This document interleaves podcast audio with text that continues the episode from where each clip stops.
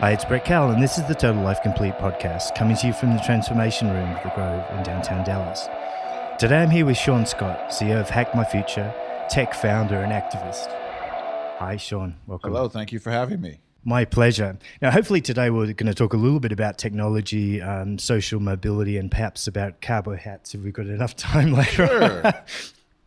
the first question I ask all the guests is How do you introduce yourself at a party when people ask who you are? Uh, so my name is Sean Scott. Um, as you said, I, I, run this organization called Hack My Future, where we work with kids from eight to eighteen, uh, teaching them technology skills. I, I, started as a computer programmer at the age of seven, and I've done it for the last thirty-two years now. Um, and I've had a pretty good career at it. So I, I, felt at this point in my career, it was it was really good to be able to give back and help train up the next generation um, to make hopefully make the industry more diverse and create more people that had the same story as I do. And I was excited to get you on the uh, show finally because I've, we've spoken a couple of times and I've heard you talk before, and uh, I'm like, I would love to record that and share it with other people. so, so hopefully the magic lightning will strike one more time, and we can get it on uh, on on uh, on tape or digital SD card, as the case may be. Let's talk a little bit about Hack My Future. Then, I mean, what, why why did you start it, and what kind of need is it satisfying? I'll put it this way. So, like I said, I've, I've done I've worked in the tech industry a really long time. Um, I started at an early age, and then you know this is really the only thing I've ever really wanted to do. Like, if you asked me at ten what I wanted to do, I would have told you a computer programmer, and that's what I am to this day. Um, however, for most of my career, you can't see this through the podcast, as I'm a tall black guy. Um, but for most of my career, everywhere I've worked, I've been the only person that looks like me in every every everywhere. Um, and this is from you know small startup companies to working at Apple, doing iTunes support. Um, and, and, so I've I've adjusted to it because there's, there's there's been other activities like I used to be in the Dallas Youth Orchestra, and at one point I was only black kid left in that.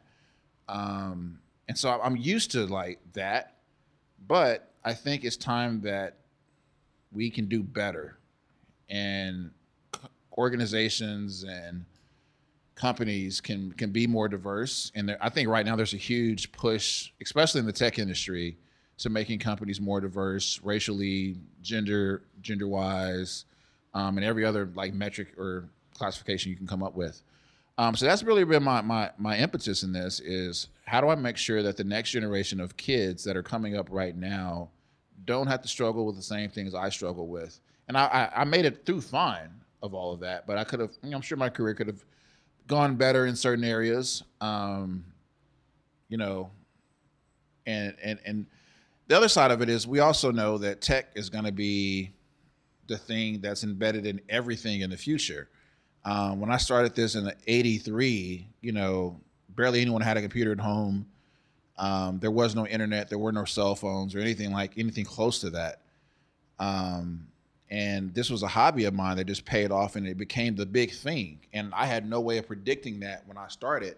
But now we absolutely know that this is going to be a thing that that everyone's going to have to be familiar with in the future.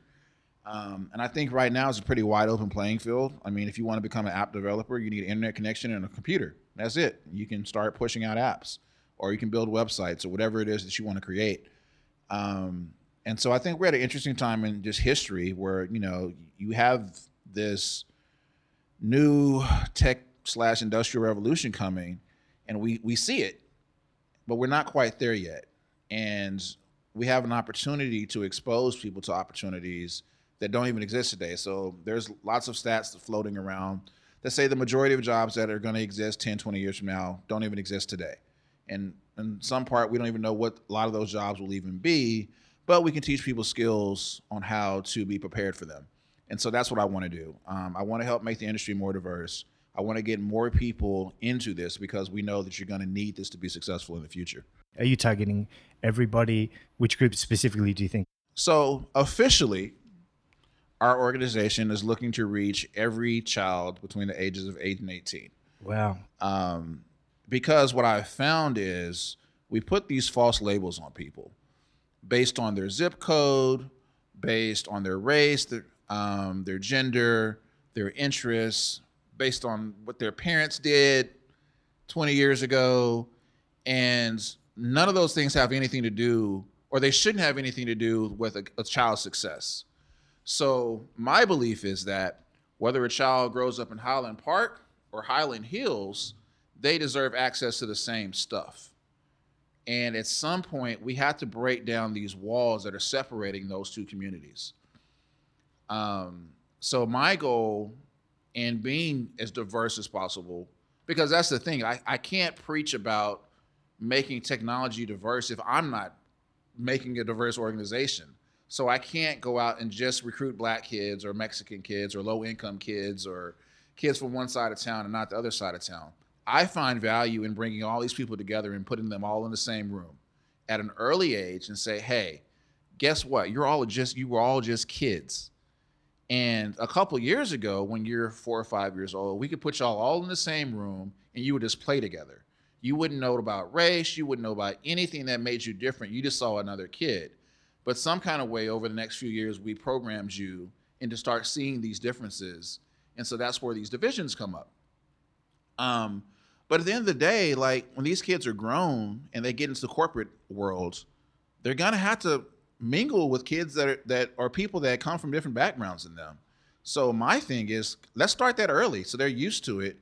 And the first time that you see somebody of a different race is not your first big job. Right. Like you know these people because you grew up with them, and there's no reason that all these kids in Dallas shouldn't have some type of common connection because they're all from Dallas. And so when they go to events, they see each other um, I remember like when I went on my first college visits, I was running into kids that I went to elementary and middle school with, and I was seeing them for the first time again since then.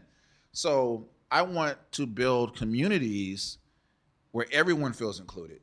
And I don't care about what your differences are because we're more much more alike than we are different. But your differences are actually a positive thing because you bring something else to the table that everybody else doesn't have. Um, so that's why I don't really get into too much into like t- targeting a specific group. Now, what I will do is if I see a group that is underrepresented, I will make specific efforts to go out and bring them to the fold. So if I see kids that live in Southern Dallas that are not getting opportunities, I will create opportunities for them. But the bigger picture is to bring them into the fold of all the other things going on in the city so that they can work alongside kids from the other side of town, and they can get used to this stuff at an early age. Um, and it benefits us all in the long run if we can like break these walls down. I think that's a very enlightened uh, perspective in in trying to solve a diversity problem by not creating another one. I think yeah. that, that's a really uh, that's a really enlightened approach to that. Um, every time I look at you on LinkedIn, you, are involved in another project. So do you want to talk about uh, other things you're involved in right now? Um, so the biggest things that I'm, I'm doing right now, of course, there's Hack My Future. Um, a few weeks ago, I was talking to a friend that runs a teen entrepreneurship program. So I'm pretty tied in professionally with anybody in town that's doing anything kind of STEM related or some type of youth program or whatever. Um, and I, I, I, try to network with all these people. And so I have an open door policy. If if I, I tell everybody if there's anything I can help you with, if there's any, any synergy between our programs, let me know and I'll, I'll, we'll work something out. So a friend came to me and and we, we got to talking about trying to find more ways for to create and help teenagers find work. Um, the world is a lot different place than it was 20 years ago. You know, when I you and I were coming out of high school, because I remember my first job was the job my dad got me. You know, you come out of high school, you don't know anybody, you don't really know much of anything other than the stuff that you learned in school. Um, and and so yeah, you can go. You could go apply at McDonald's or the grocery store or something like that. But beyond that, it was kind of hard to find work. Um, so luckily, you know, my dad put in some calls and he got me a job. Um, today, that situation is even more extreme because while we have social media and all these tools, we have the internet now.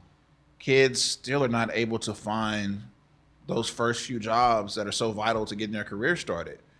Um, so we're looking at it. You know, how do you how do you fix that? And the way I think you do it is you, you you're intentional about it. And so we're targeting. We have this new app that's coming out soon. It's called Gigafieds. Um, and it's, it's kind of play on the words with the new gig economy and like the classified section that went away a long time ago.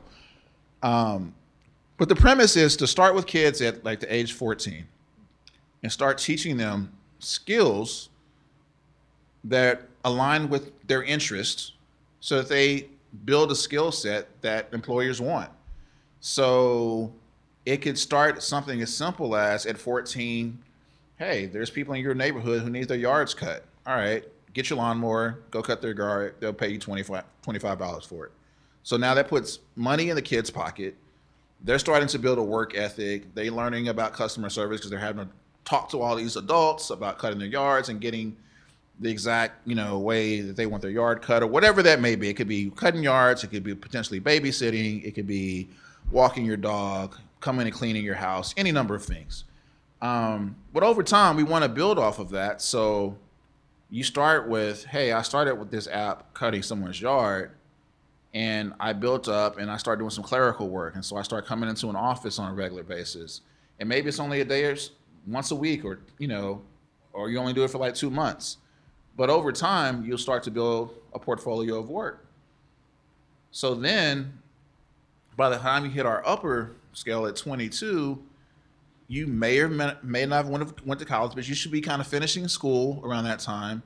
And then when you're ready to go get your first real, real job, you can say, hey, these are all the things I've done since I was 14.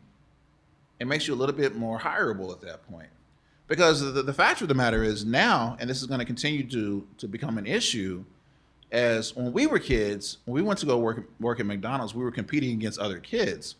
Well, now these kids are going to be potentially competing against their parents to get a job at McDonald's or some simple, you know, kind of low wage job because so many industries are being wiped out by technology. Um, so, like we know the writing is on the wall of what's coming in the future, and I, I think it's up to all of us that are in the know of these things to, to create solutions that are like 21st century solutions to these problems um, so that we don't kill our society through innovation. So that's that's kind of the premise um, there. Also, you know, part of that is also introducing kids to their first bank accounts. So we're partnering up with banks, um, teaching them, you know, financial responsibility and how to manage their money and um, a lot of those skills that just really aren't being taught anymore. Um, and we expect people to figure them out. And unfortunately, people are not figuring them out the right way. Um, so that's probably like my next biggest initiative. And other than that, like my, my you know, I'm, I'm like I said, I, I want to support anybody else in town or in other places I can support and whatever they have going on. So if it's introducing people that I know or just whatever that looks like, I'm, I'm always interested in doing that. Do you want to talk a little bit more about um, what is Hack My Future? How does it work? And and you know, what, what do you have a number of programs? Is it like after school, or how, how do people get involved? So right now we're we're kind of planning out our fall and um, spring semesters um, since school is starting back in a few weeks. Um, but typically, the way we do the program is anywhere from an eight to ten week program, and it could be um, in some places, we're doing like an after school coding club. Um, we did that in a number of schools in, in Dallas ISD last school year that was hugely successful. Um, so we're going to be continuing that. We're also adding this year um, about six libraries where we'll do a mix of some after school programs and then we'll also do some once or twice a month programs on Saturdays, um, such as like the, the, the Central uh, Library down, downtown. Um, and then the other target is going to be uh, rec centers. Um, so we're we're partnering with a uh, rec center over in South Dallas, um, and we're going to launch a robotics program there in partnership with another organization. Um, so my like I said, my thing is just to be ex- as intentional as possible is to expose these kids to as many opportunities as I can find. And whether it's something I do directly or it's something I partner with someone else on, um, I just think they need to they need to see as many different things as possible, so that when it's time to make a career decision, they have a lot of different things to choose from, versus one or two things they may have seen somebody do or not really know much about. One thing I was surprised about, uh, you know, I kind of expected everybody to learn coding these days. You know, this is me. My, my kids are a three and one year old, so they're not quite in the, in the, in the zone. But I just thought people kind of came out of the womb knowing how to use electricity and then learn coding in kindergarten these days. But that is not the case. Well, it's interesting you say that because what I found is they all understand technology. I have a daughter who will be two in October, and I'm constantly pulling her away from my phone, tablets, the TV remote, my computer, because she's just drawn to this stuff. And literally at six months old, I could hand her my phone and she could unlock it. She could find the games on there and she could play them. Um, so they are they they come out of the womb knowing how to to operate stuff. Where the disconnect is is we're teaching kids to be consumers and we're not teaching them to be producers. Because my son will sit up and watch YouTube all day if I let him. And he'll find all types of cartoons and stuff like that on there, or he'll find games on the computer or whatever. Um, which I'm like, all right, that's fine. You know, especially in the summertime, you're out of school and I know you want a break. However, what if you spent just a portion of that time creating your own thing? What if you created your own YouTube channel and had people following you? Same amount of time, same amount of energy, but you're actually creating something where you get benefit of it other than just supporting someone else's platform. And what I found over the last couple of years of, of the work that we've done is something as simple as giving kids the permission to do these things and saying, you can do it. I'm going to give you the resources you need to do it. And the, the biggest question I ask them every time I work with a new group of kids is if you could create any type of app and throw out all the stuff that you don't know um, or you're not unsure about or whatever, and just give me your best idea for an app, what would your app do? I can ask that to a third grader. I can ask it to an 11th grader. They're going to give me an answer of something interesting. My next thing is, all right, now let's go build that. And a thing I found is no one's ever told them they could do that before. And it, it's it's tough. Um, but we get it. You know, there's plenty of bright adults out here that can help. Um, but that's that's the key is like telling them, hey, you can do this. Um, you know, when I was a kid, mobile phones didn't exist, so I had to learn this stuff too. Um, and you know, the iPhone's only ten years old, so it hadn't been that long that we all learned, you know, app development. Um, but at the end of the day, if you can learn how to program anything, it's all pretty similar. Um, and so th- I think I just think that's that's the key is exposing them to this stuff and giving them permission and letting them know they can do it, and then just giving them the resources they need to make it happen. And I, I've seen like tremendous impact in that. And you get kids that when they first get there, they don't want to be there, but then when they get started and stuff, they don't want to go home because they're just so excited and engaged in what they're doing so there's the STEM and you know science, tech, engineering, and math, or or maths for the international people who are listening here. Um, so there's kind of some some capabilities, um, but then there's also kind of a mindset thing as well, and then there's um, relationships. So in the mindset, like you were saying, it's do you know be a creator not just a consumer of something you can do that and and it's like flicking a switch in people's minds and even if they you know to be successful anyway you've got to eh, perhaps adapt to the conditions and learn. No, not not just learn one programming language and never deviate from that. Eh, you got to eh, see an opportunity or react to a situation as well. So you kind of teach kids a mindset about problem solving and how to approach life in addition to teaching them a skill yeah and, that, and that's the biggest thing i think that we try to drive home in everything that we do um, the, biggest skills that you can possess in this world at this point in time i think are problem solving critical thinking and like communication skills if you can master those three things, I don't care what you decide you want to do in your career, you're going to be successful at it.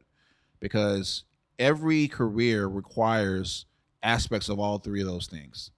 Um, unfortunately, due to like our test driven culture in schools, we've kind of gotten away from that because now kids are really good at memorizing stuff, which is cool. Like they need that skill as well.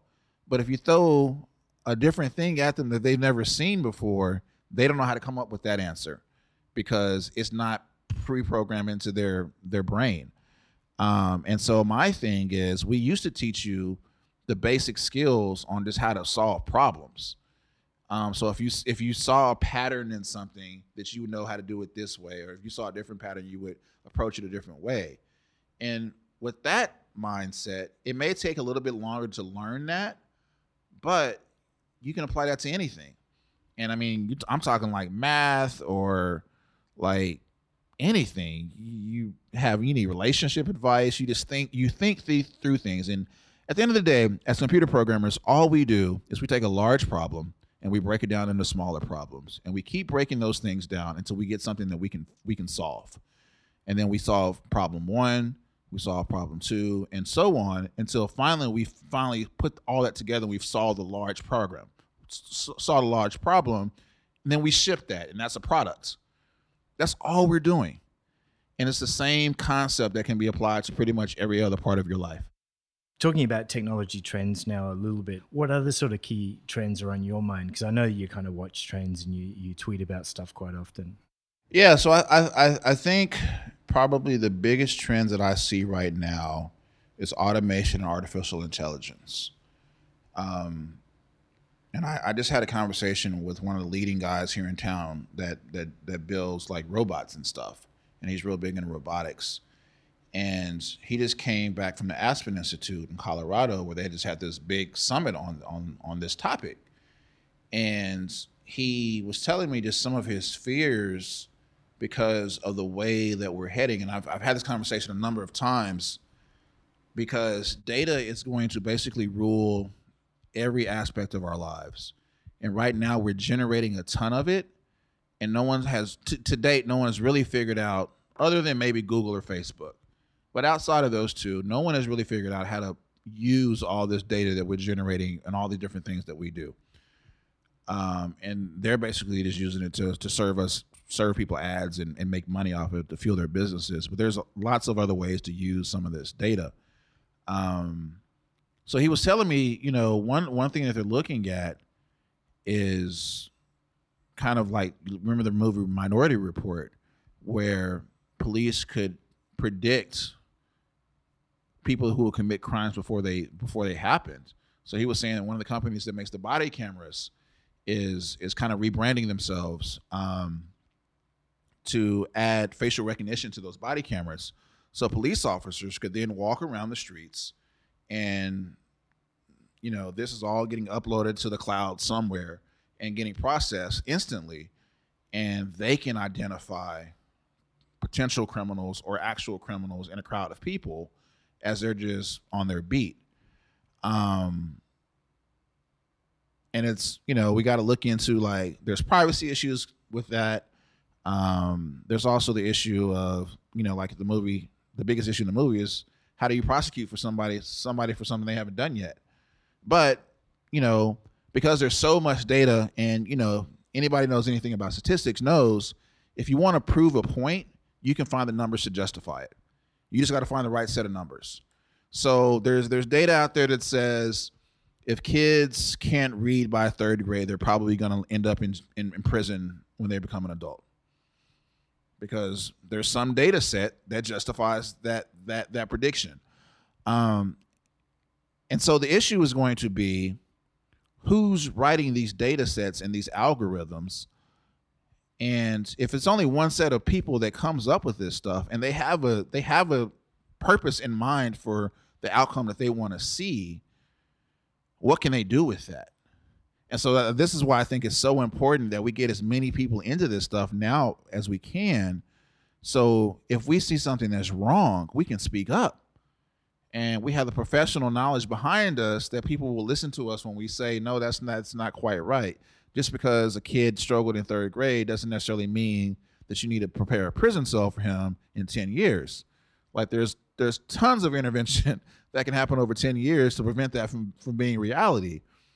Um, so we need we need alternative perspectives for this stuff. Um, and so it's, it's, it's just a lot of stuff like that that I think is coming down the road. Um, and like I said, you know, with, with like automation and stuff, people see, you know, Amazon for example, and at this point, Amazon started with these huge warehouses back in the late '90s, and they they were kind of one of the first companies to start using robots to, to kind of automate their warehouse. They started out small with some really simple stuff. And and now we're to the point where now the people in the warehouses don't move, but the, the robots bring the merchandise to the person and the robots do all the moving around the warehouse facility. Well, eventually they're going to replace that person too. And we're not quite there yet, but the, the, all these industries, people are slowly being moved out of them as as technology moves faster, we can put more chips in things, and internet connecti- connectivity becomes faster. Um, we're slowly going to start to phase people out. I saw a, a, YouTube video of a construction robot that laid bricks, something really simple. And they had the traditional bricklayers out there um, building this brick wall that was like 100 feet high or something like that. Um, and they basically have to feed the bricks and mortar into the machine, and then it lo- lays them very slowly, but it does it precisely and it doesn't make mistakes. And so they're asking one of the workers, like, do you see this as a threat to your job? And he was like, nah, because it's super slow. Um, it does the job right, but it's it's really, really slow. And I can lay bricks faster than it can. But the thing that he failed to realize is that robot never takes a smoke break. That robot never gets hurt. He doesn't have to call in. His kids don't get sick. Like that robot, you turn it on and it just runs. And it may run slow right now because this is it's the first generation model. But when we get to generation five and six, that robot is going to throw up a hundred foot tall brick wall in five minutes and not require a single person on that job site to do that. So it's coming. We're not there yet, but all these industries are going to get impacted by this stuff. And so I just think it's really important for us to understand that and not take these things for granted because we don't necessarily see them right now. You know, you and I are in our 40s and there's probably a lot of stuff that we're never going to see in our lifetime, but our kids and grandkids will. Um, so it's our job to prepare them more than anybody to say, look, this is this is you know this is going to be your future. Um, transportation jobs are not going to exist anymore because it's going to all be automated. Um, construction jobs are a lot of those are going to go away. Um, all this manual stuff where people are touching things just won't be necessary. So what do you do when you eliminate like 30 to 40% of the entire workforce? Um, and not to the point where you like a company laid off people. Like, no, the entire industry went away.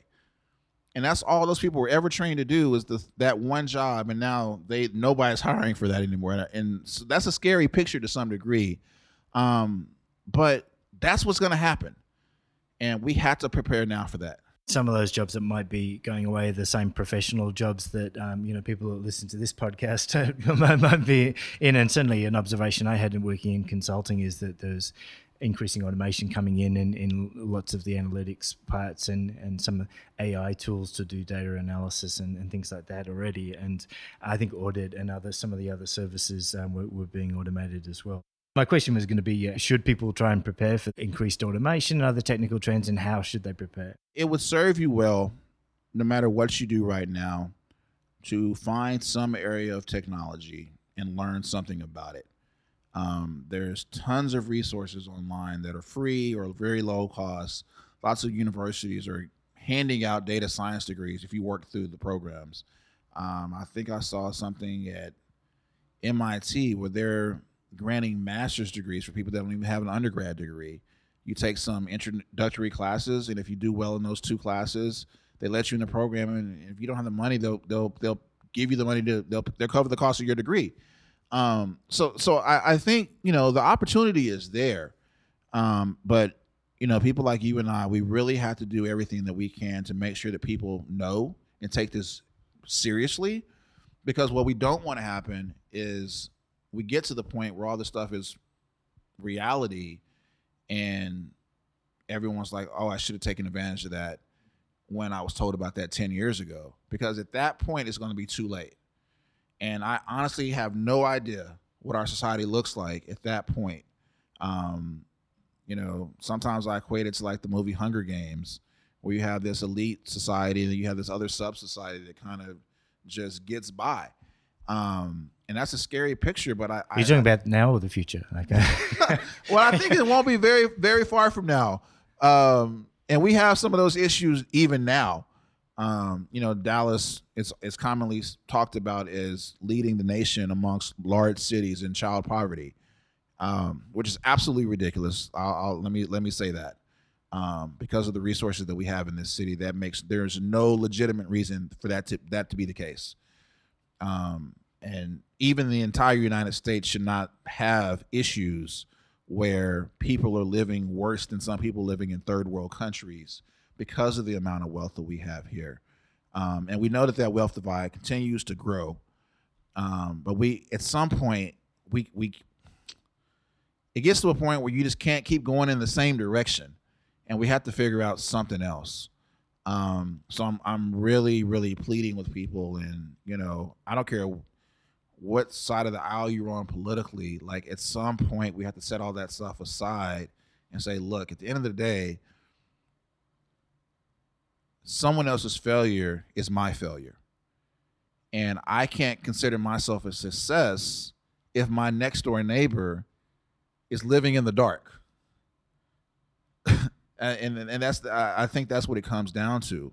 So we have to, you know, remember how we uh, rallied together after 9-11 and it was just all about America at that point. That's what we have to get back to somehow and realizing that we're all in this together and it's literally we all sink or we all swim.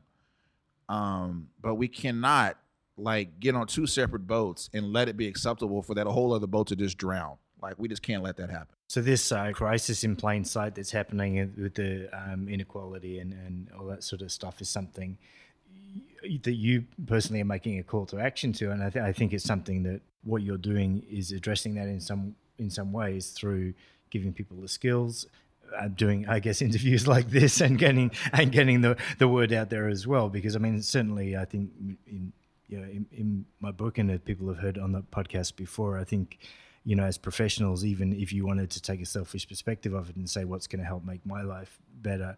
I think you'd have to look at your own career path and and the way jobs are changing and careers are evolving. And um, you know, look at what your core skills and differentiators are. And I, I completely agree with your advice. Just be informed about technology. I, you know, I certainly don't feel I was well informed about technology, even working as a as a strategy consultant, because the ins and outs of every single thing that has changed.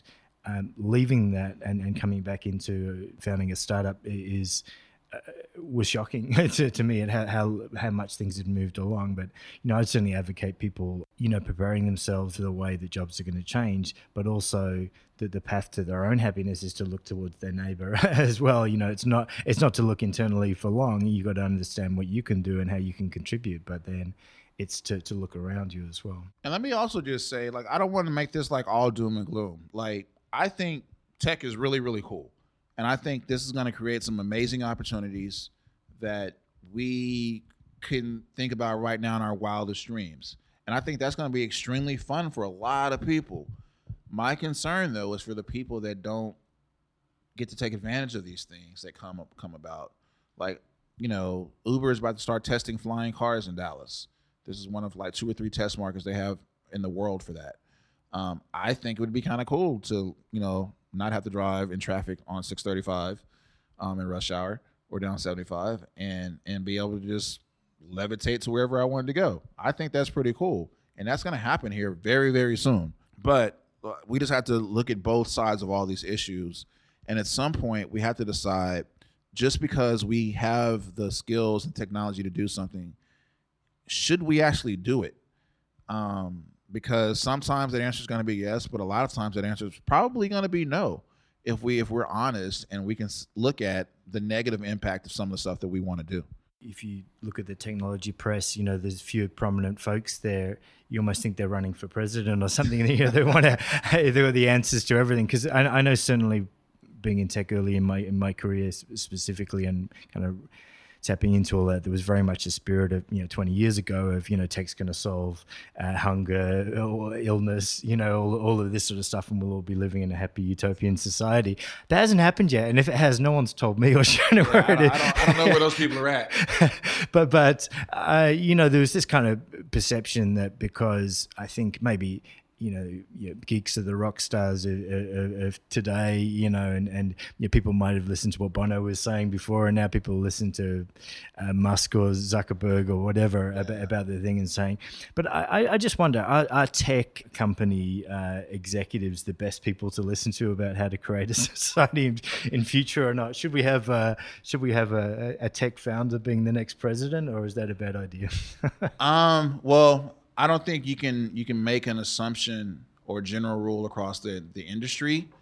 Um, it is interesting that right now on the West Coast, there's a there's a reckoning happening uh, amongst tech executives, venture capitalists, um, and mainly the males in this industry, where you're starting to see some of their bad behavior catch up to them. And you know, it's it's it's been unfortunate, um, but a lot of people were taken advantage of, and a lot of that is due to like our masculine dominated society where we just let this stuff slide on the rug or we said it, it was acceptable because of the person that was doing it. Um, so I'm, I'm glad to see that you know we're starting to deal with some of these things that people have been saying are issues for a really long time. Like sexual harassment is nothing new.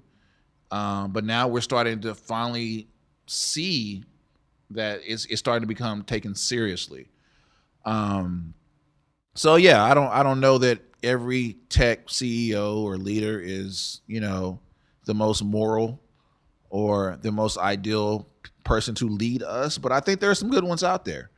Um, and I, I honestly, I, I, think most of these people mean well in, in what they're doing. Um, it, it, does go back to how how fragmented we've been as a society historically. So they don't necessarily understand everyone else's perspective because they've never spent any around any time around all these other people. They they're they've lived in a closed bubble, um, and you can fault whoever you want to fault with that, but that's just the reality of the situation. Um, but I think as we can break down some of these barriers and and and bring people into rooms that they haven't historically been inside of, and bring them to some of these tables, we can solve some of these issues because none of these issues are things that we just have to has to be the status quo. Um, every issue that plagues our society has a solution it just depends on if we're serious enough to, to, to implement whatever that solution may be. I'm just thinking as you're speaking now of, of uh, Silicon Valley seceding and kind of floating out and being its own, uh, which I've heard uh, reports. Uh, some people think that's a good idea, but then again, we're sitting in Texas, so you know, there's probably a few people that think that's a good idea too. So um, anyway, let's talk a little bit about your journey. How did you get from a, a computer programming seven-year-old to here? It hasn't been a, necessarily a straight line. Just tell us a little bit it's, about it's, Yeah, it's it's kind of been all over the place. Um, so when I was seven. Um, I'm originally from San Antonio. My mom grew up there, and my parents met in college at North Texas in Denton, which is about an hour north of Dallas. And you know, she got pregnant with me in college and moved back home. And so we stayed down there until I was about four, and then we moved up here with my dad, and I've lived in Dallas ever since. Um, so I would spend my summers back in San Antonio with my grandparents, and they were both teachers at the time. And so one summer, my grandma bought a computer because she she wanted, you know, there was it was affordable enough, and she needed a way to kind of keep up with her grades and stuff electronically. Um, so then I come down, and I see the computer, and I was like, "Oh, what's that?" And you know, she showed it to me, and she she bought me a couple of games and stuff like that, and uh, I just like I was instantly drawn to it, and just literally sun up to sundown, that's all I would do all day. Um, she didn't really think a lot of it at the time. I'm sure initially, um, but it kept me out of trouble, kept me out of her hair. Like I would just sit in the back room on the computer all day. Um, but over time, um, I have another aunt that she was she spent her career as an engineer for the Air Force. Um, she was an electrical engineer, and between her and my grandmother, they would take me to Radio Shack and buy me electronics kits and programming books. And so you know, I learned basic back in the day. Um, we had monochrome displays and, and all that kind of stuff. And so like it, I just I just uh, took to it. Um, then I would come back home and I didn't have access to a computer much. Um, but then I, I read a lot. Well, I read magazines. So PC magazine and Byte magazine and anytime if I was in a store and I saw a computer magazine, I was either going to buy it or I was going to at least spend some time over looking through the pages. Um, and this was I mean, this was I started this before the first 286 processor came out, the 8086 and the 8088, uh, which most people have no idea what I'm talking about. Um, and then by the time I got to be a freshman in high school, um, some of the first like 286 computers came out, and then later that year, the 380, the first 386 came out. And I had a computer math class my freshman year of high school, um, learned Pascal, and uh, my teacher upgraded his computer in the class to a 386, and like I, I literally lived in his class from that point on. Um, and that just really that's, what got me going. And then so later that year, my grandma bought me my own computer, so that was my first like computer of my own. Um, it didn't have a hard drive in it. Um, I think a 40 meg hard drive was $300 at that point in time, which, you know, that's a fraction of a thumb drive these days. Um, so, you know, to do all the, the work, you had to just put different floppy disk in depending on what program that you wanted to run. Um, so yeah, that's that's that's how I kind of stayed kind of into the industry. Um, so I just I consumed whatever I could find, um, even though I didn't have access to any of it. And then when I finally got to college, you know, I majored in computer science, and then it was just off to the races from there. Is it right that you were in the army at some stage? Is that correct? I, I was. Um, so interesting story. I uh, I graduated high school valedictorian. I went to college on a full scholarship, and I flunked out my first year. Um, largely because I had really bad study habits. I I went through grade school on the premise I was just smart and I could digest information really fast and easily. So I never studied. Um, but if you ever gave me a test or anything, I never had a problem on a single test I ever took. Um, and that got me through 12 years of school, literally. Like I didn't do homework, um, but you gave me a test, like it was guaranteed I was going to get a good grade on that. Um, and my teachers were lenient with me because I didn't cause problems, so they let me turn in work late and stuff like that. So, anyways, I got to college, and that didn't fly anymore because I had so much work to do. Um, and so, you know, my my second year, I wasn't invited back, and I was sitting at home that summer, you know, trying to figure out what I wanted to do, and just this idea just randomly popped in my head. Hey, go join the army. Um, I don't know where that idea came from that day, but I ran with it and went around the corner to the recruiter's office and signed up, took some tests and all that kind of stuff. Um, chose my job. I was a truck driver. And that August, I left. So, yeah. And um, I did a year of active duty, another seven years in the reserves. Um, probably one of the most impulsive decisions I've ever made in life, but also one of the best and it, it came back to the same thing we were talking about earlier when we when I talked about exposure, because going to the military was completely different than the path I was on previous to that.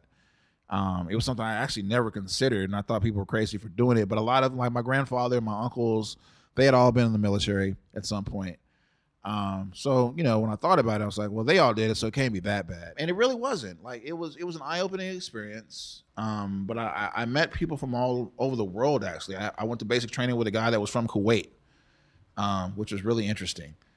Um, but it just exposed me to all this different stuff that I never saw before.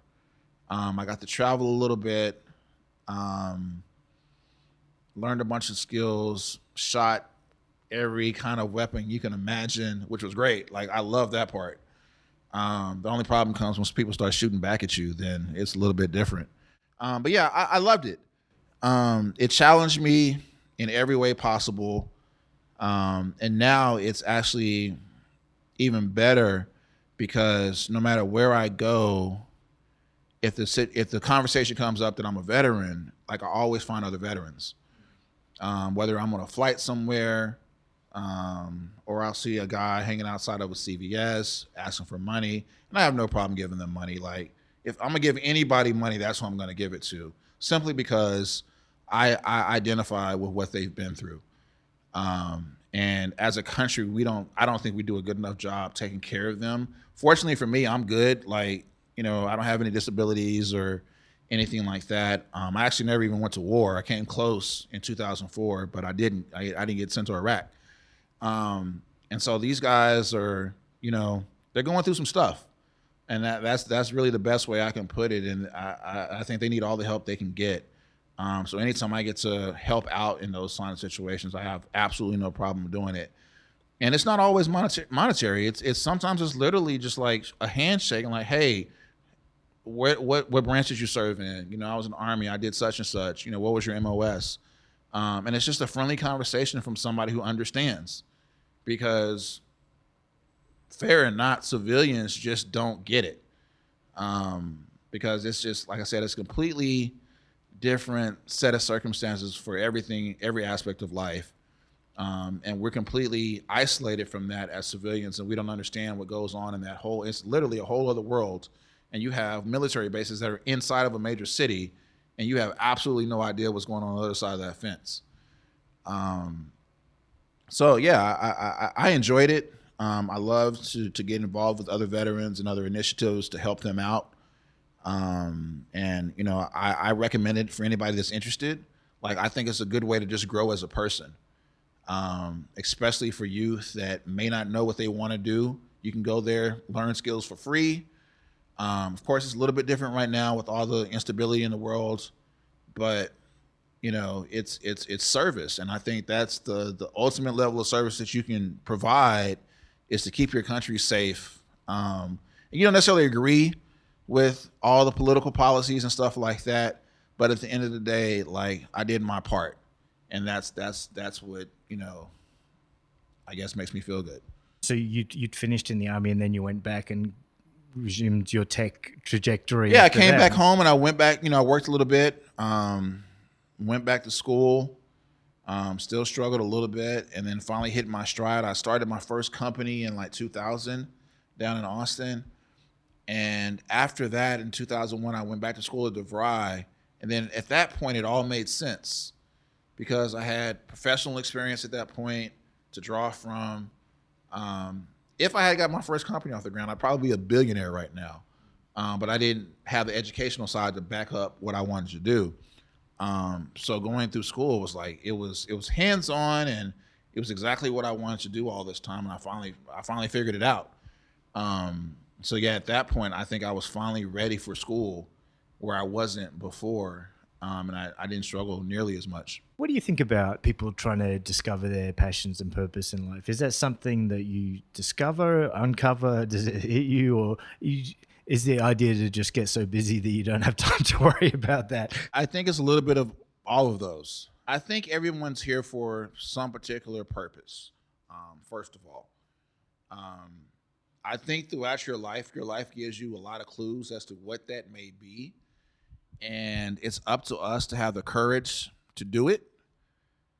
Um, because we can always find a million excuses as to why I'm not ready for to do that right now. Um, but when I look back at the last 30 years of my life and career, I've just seen like all these small things that I did along the way. Um, I got started as a web developer because I uh, I bought a book in college about PHP development, and I, I went to Barnes and Noble, bought it just out of curiosity, because I kind of heard about it, and I put the book on the bookshelf for like two years. And then, literally two years later, I, I found a contract with the city of Austin to develop a website um, that they needed done, and it had to be done in PHP. Um, so I, I went back to that book and learned PHP like overnight. Um, but that's literally what set me up for the next 15 years of my career, and that's what I've been kind of doing ever since. And it all started from a random book purchase that I made at a bookstore. Um, and I just think about all the doors that have been opened up for me it's it's just been because like I've just said, yeah, I'll do it. Um, so I, I tell people all the time, like right now I'm at a point in my life where if people ask me to do stuff, I typically just don't say no, whether I'm prepared for it or if I know where it's gonna lead. Cause I'm like, I just I know just how I got to this point and how random stuff may have seemed when I did it. But because I did it, another door opened up, then another door opened up, and another one after that. Um, and, and so I, I think I'm really fortunate because, like I said, I'm doing the one thing I've always wanted to do. Um, I, I started it a long time ago, and I've done a lot of other stuff. I mean, I've been a janitor before. Um, I've worked in like done a lot of manual labor type stuff, but it all led back to this. Um, and I, I think you just have to understand that it, it is a process. Um, and I, I think about like my very first job. I, I worked in a furniture warehouse and we went out to companies and installed like cubicles and, and conference room tables like the one we're sitting at. And I, I went to half the office buildings in Dallas doing this. Um, and I remember getting discouraged because I was like, I'm too smart to be doing this. And I'm coming in all through all these companies to the dock. And then one day it finally hit me uh, about three years ago. Um, JCPenney was sponsoring a hackathon that we were putting together and I had worked at JCPenney setting up cubicles like 10 years before that. And so the day that I walked through the front door of J.C. Penney and went in and met with some C-level executives there and sat at a conference room table like this. And I'm like, now I'm sitting at the tables that I used to put together. And so that's when it all came full circle. But you have to start at the dock. We don't start in the boardroom, you know, at with a seat at the table. That's just not that's not how life goes. Um, and you have to be willing to go through all that uncomfortable stuff to get where you're going to go. But eventually, it's going to all come together, and you're not going to understand it. Um, but then one day you'll look back and like, oh, well, now I get it. Um, so yeah, I think I, I think there's a lot that goes into that, but I, I highly encourage people to find whatever they're passionate about and follow that because it may you may think there's no money in it, but there's money in everything if there's enough passion behind what you're doing, and you'll figure that you'll, you'll figure that stuff out. I like the metaphor of, of building your own table, C-level suite boardroom table, and then sitting at it because in in a lot of ways that's. Uh, that's about realizing your potential. Talk a little bit about Dallas now as well. I mean, um, quite often, uh, uh, you know, I ask the, the guests to explain, you know, in a, in a like collective therapy session for people living in Dallas, what is this city all about? You know, and we talked a little bit about it already. You know, how do you explain Dallas to other people um, that might be in other countries, and how do you explain it to people that, that are here? What's this place all about? What's the heartbeat of it? I think that answer is different for everyone because at this point, Dallas has just become a melting pot of everybody from everywhere.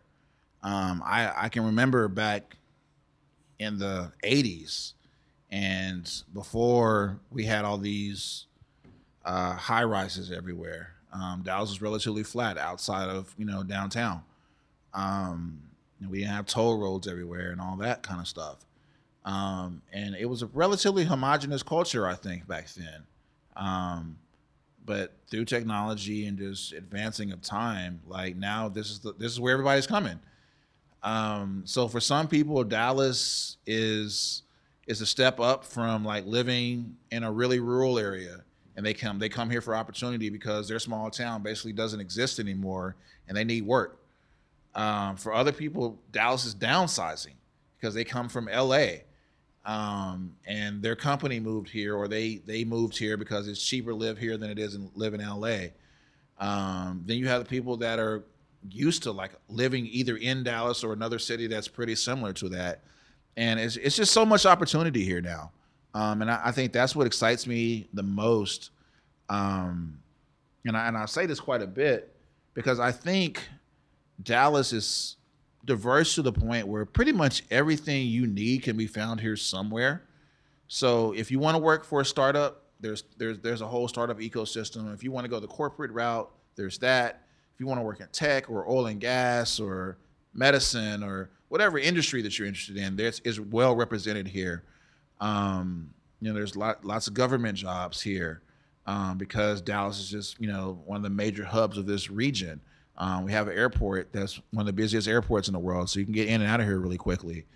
Um, so I, I think the definition of what Dallas is is still kind of unwritten, and kind of what Dallas will become, um, because we still face a lot of lot of problems and struggles.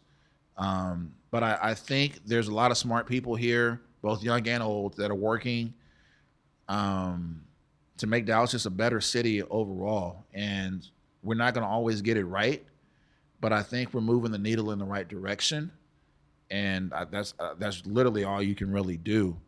Um, so I'm, I'm I'm real curious to see like what Dallas looks in ten years looks like ten years from now compared to like today or the city that I grew up in because it's much different now than it was when I was a child. Um, and it's going to be a much different city for my children as they they grow and become adults as well. One of the first times I ever met you, you were um, talking a little bit about uh, the I-30 divide and, and uh, you know how, you couldn't get meal deliveries in South Dallas at one stage. Do you want to just recap that story a little bit? Well, you know, Dallas has a a, um, a bit of a dark past. Um, in some ways, it's pretty. It's still a pretty segregated city of different pockets of people.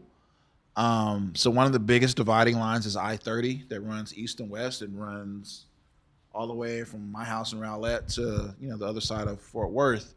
Um, and, and, and, and so the issue came up where there was a food delivery company that didn't deliver food from restaurants or other tasks that you wanted done. They didn't deliver south of 30.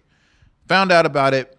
Um, I kind of just called them out on Twitter. I wasn't expecting it to, to blow up into what it, it did, but I, I showed a picture of their delivery map and just asked them like, why is you know how is that acceptable and, and what's going on with that and and lots of other people on Twitter saw it, um, and it, it, blew up into this big viral thing.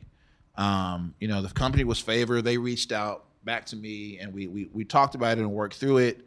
Um, early in July, they announced an expansion that included most of the areas that are south of 30 in Dallas, um, except when you go way far south, like getting closer to I 20.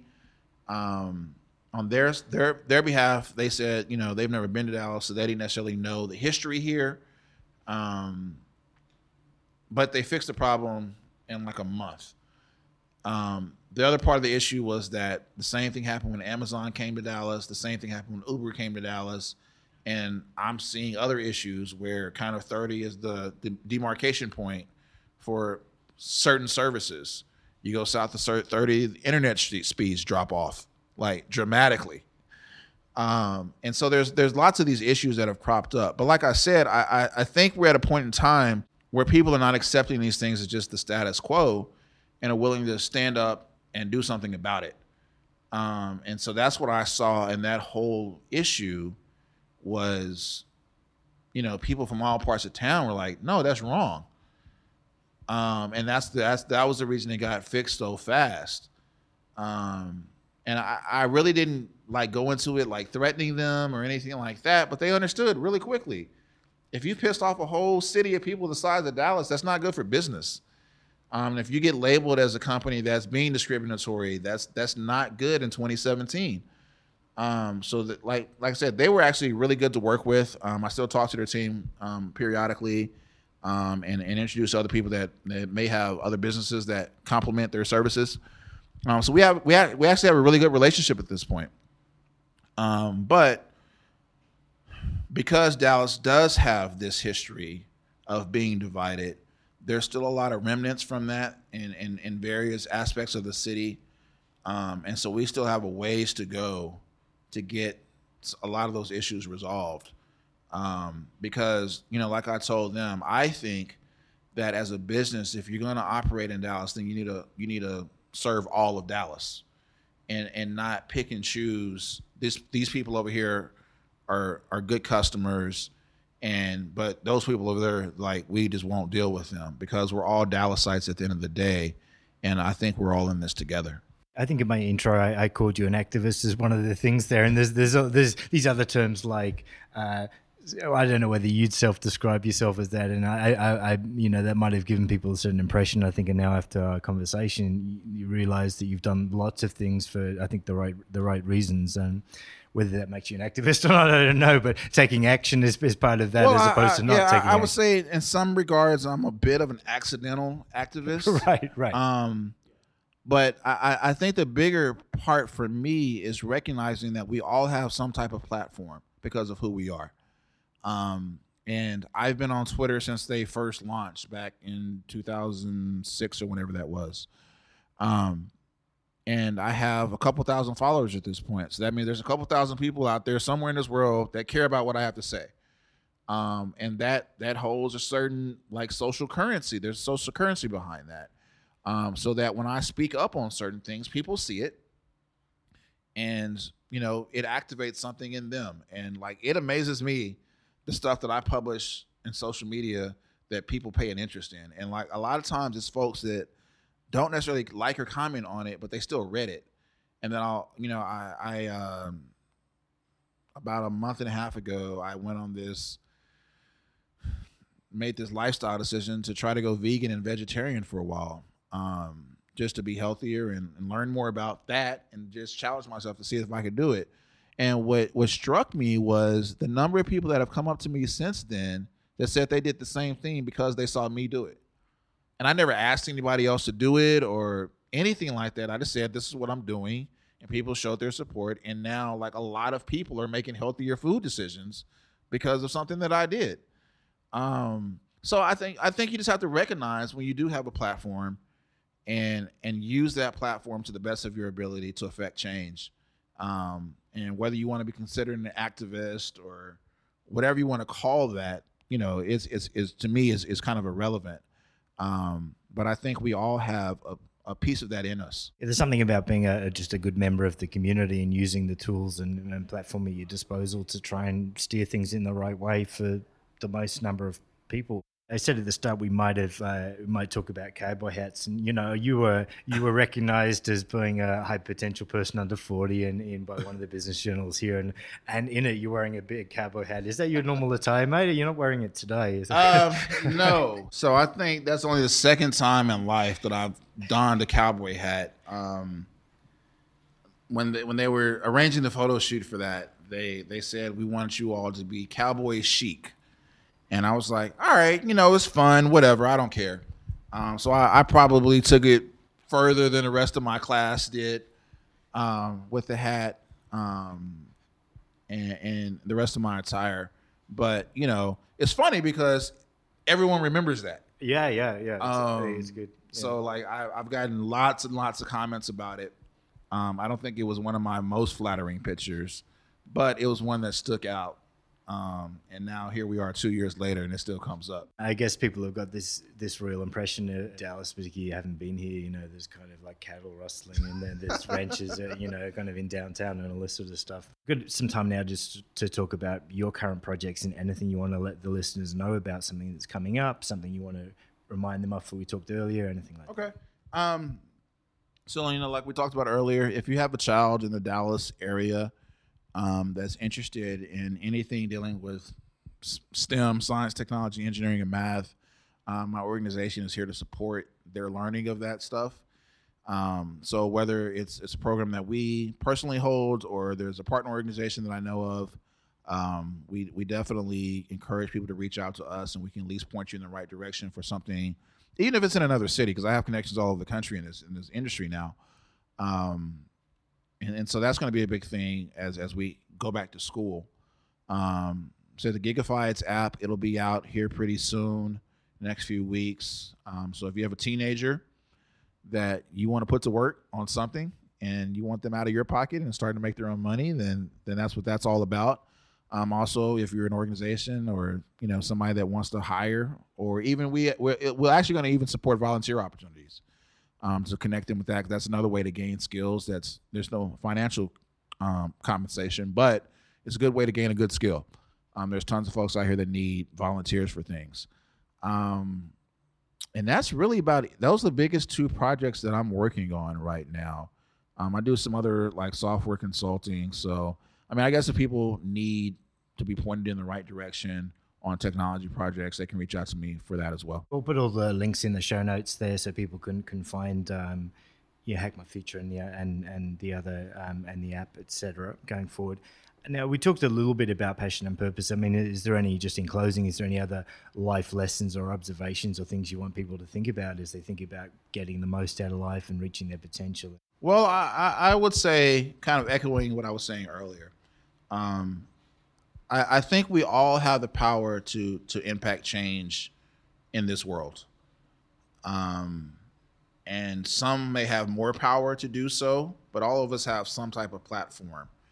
Um, also, like I said, we're we're all in this game together.